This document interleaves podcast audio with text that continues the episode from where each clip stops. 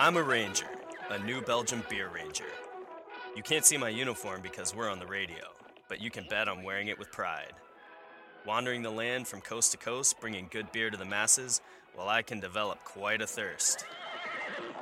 Now we've crafted a beer with Simcoe, Chinook, and Cascade hops, the Ranger IPA.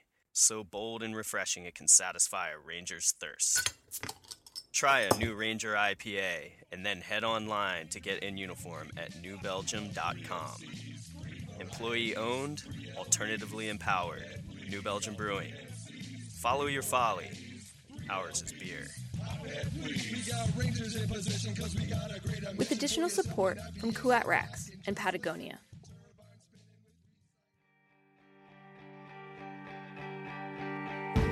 This is The Shorts, and you're listening to the Dirtbag Diaries.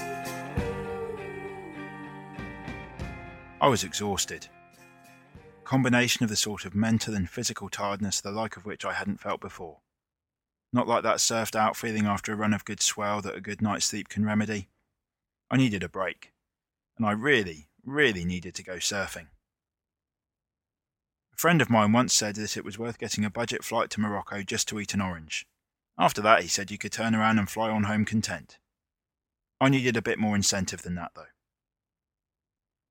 Morocco is at the end of the European Surf Trail, our equivalent of Baja that marks a rite of passage for European surf groms as soon as the first in the group has passed their driving test. But I'd never made it as far as Morocco. Hurricane swells in southwest France, all time conditions at Mundaka, or more often, broken down vehicles and an empty wallet had sent me heading home before even reaching Portugal let alone North Africa. So rather than place my faith in a knackered old car or cram myself onto a budget flight, I decided to take the train. Left you oranges by the altar and I.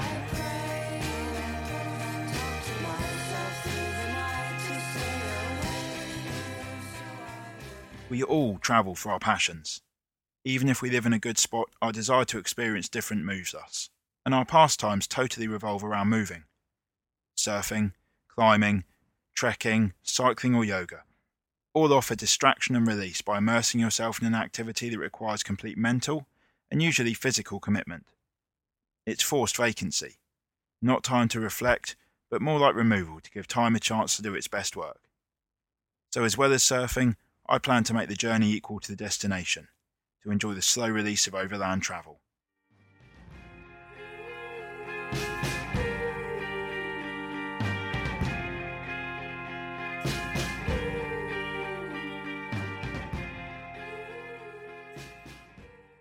We could have flown. It would have been cheaper, quicker, sure as hell would have been easier to organise. Yet I found myself standing in a cloud of fumes that smelt like a takeaway restaurant as Ben pulled away from the train station in his veg oil fueled van, leaving me to catch the train as he raced me to Biarritz.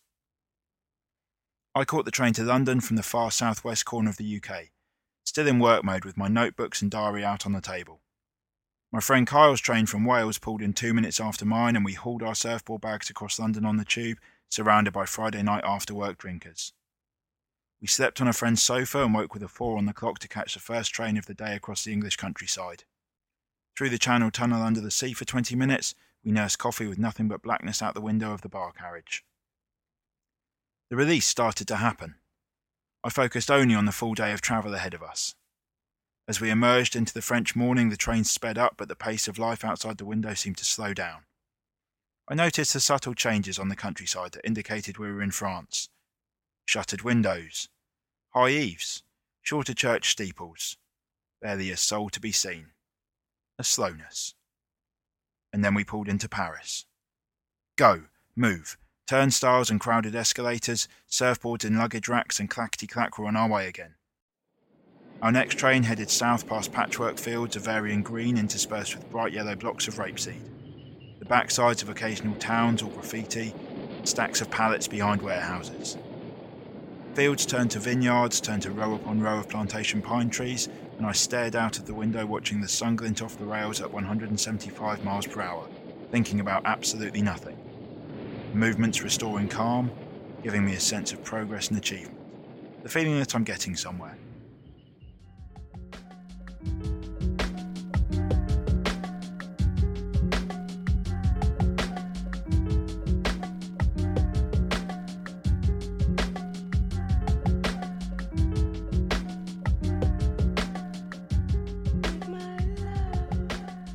Reduced Sunday train services stopped us crossing the border into Spain, so we spent a day in Biarritz and met up with Ben, who'd taken the same time to drive down, but was way more tired. The weather's grey, windy, and squally with tiny surf. So we spent the day hopping cafes and dodging the weather before catching the first train into Spain the next morning. And then the proverbial wheels came off the wagon.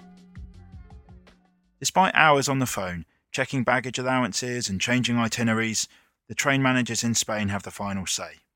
They don't carry tape measures, or like the look of a couple of surfers hauling bags shaped like coffins. We refused boarding on our train to Madrid and have no choice but to lose the distractions of being in a new city, in a different country, on an exciting trip, and focus entirely on the moment. We can't make out the train manager's fast slur of heavily Basque accented Spanish, but eventually we're sent back to France. By lunchtime, we're back in Spain, but on a park bench in a city in the opposite corner of the country to where we're meant to be, on a train, heading for the Mediterranean coast. We heard no over and over, but talked our way onto a slow train to Madrid.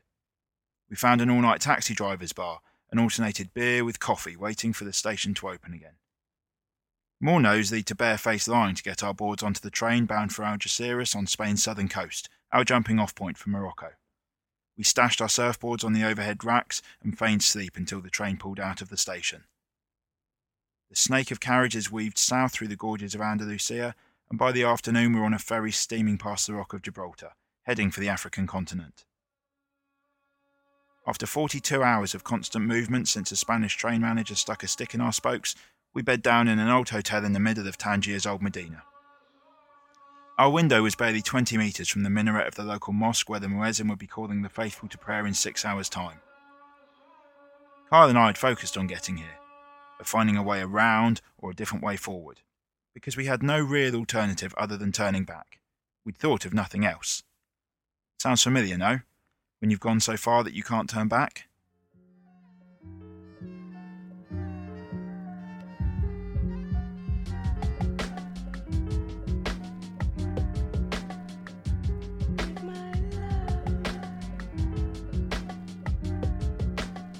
The morning train down to Marrakesh travelled down the coast between rolling green hills under a big blue sky and a long beach peppered with knee high peaks. The Arabic sign on the carriage window cast a shadow across my maps as I made notes. Rabat passed in a swathe of buildings. Further south, the train swung inland and we crossed scrubby plains highlighted with patches of spring wildflowers. The Atlas Mountains rose from the plains in the distance, and the low afternoon sun on the earthen walls of Marrakesh welcomed us to the Red City, the end of the line. Checking the surf forecast for the first time in a week, we found that the waves at our final destination, a few hours bus ride to the west, was small and blown out, and would be for a few days yet. Though surfing remained the focus, our picture of the trip had grown as we moved across climates, cultures, languages, and the continent. The train's course gradually transitioned us. So we poked around the souks of Marrakesh, then headed up into the high Atlas Mountains for a few days to see how high we could get without crampons. Eventually, though, we needed to scratch our saltwater itch. We hopped a bus west to the coast and arrived right on time to meet the new swell. The waves that first evening were just like the ones I'd seen in so many magazines and movies. Big green walls of water running down dry rocky points lined with cacti, ripe for speed runs and big drawn out turns. Needless to say, it felt as though we'd earned those waves and they rinsed off the journey in no time. Standing on a scrubby bluff, the sun glinted green and gold through the lips of the last waves of the day. Stresses that had weighed heavy on my mind ten days earlier were over 2,000 miles north. I struggled to recall what had occupied my mind since climbing aboard that first train in Cornwall. It struck me that my thoughts had been focused entirely on the moment, every moment, on my movements. It had been a meditation in motion.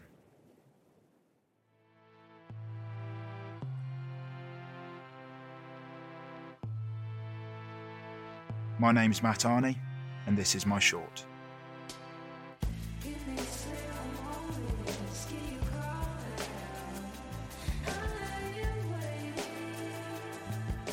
This summer, Mat launched an outrigger sailing canoe that he built from sustainable and recycled materials.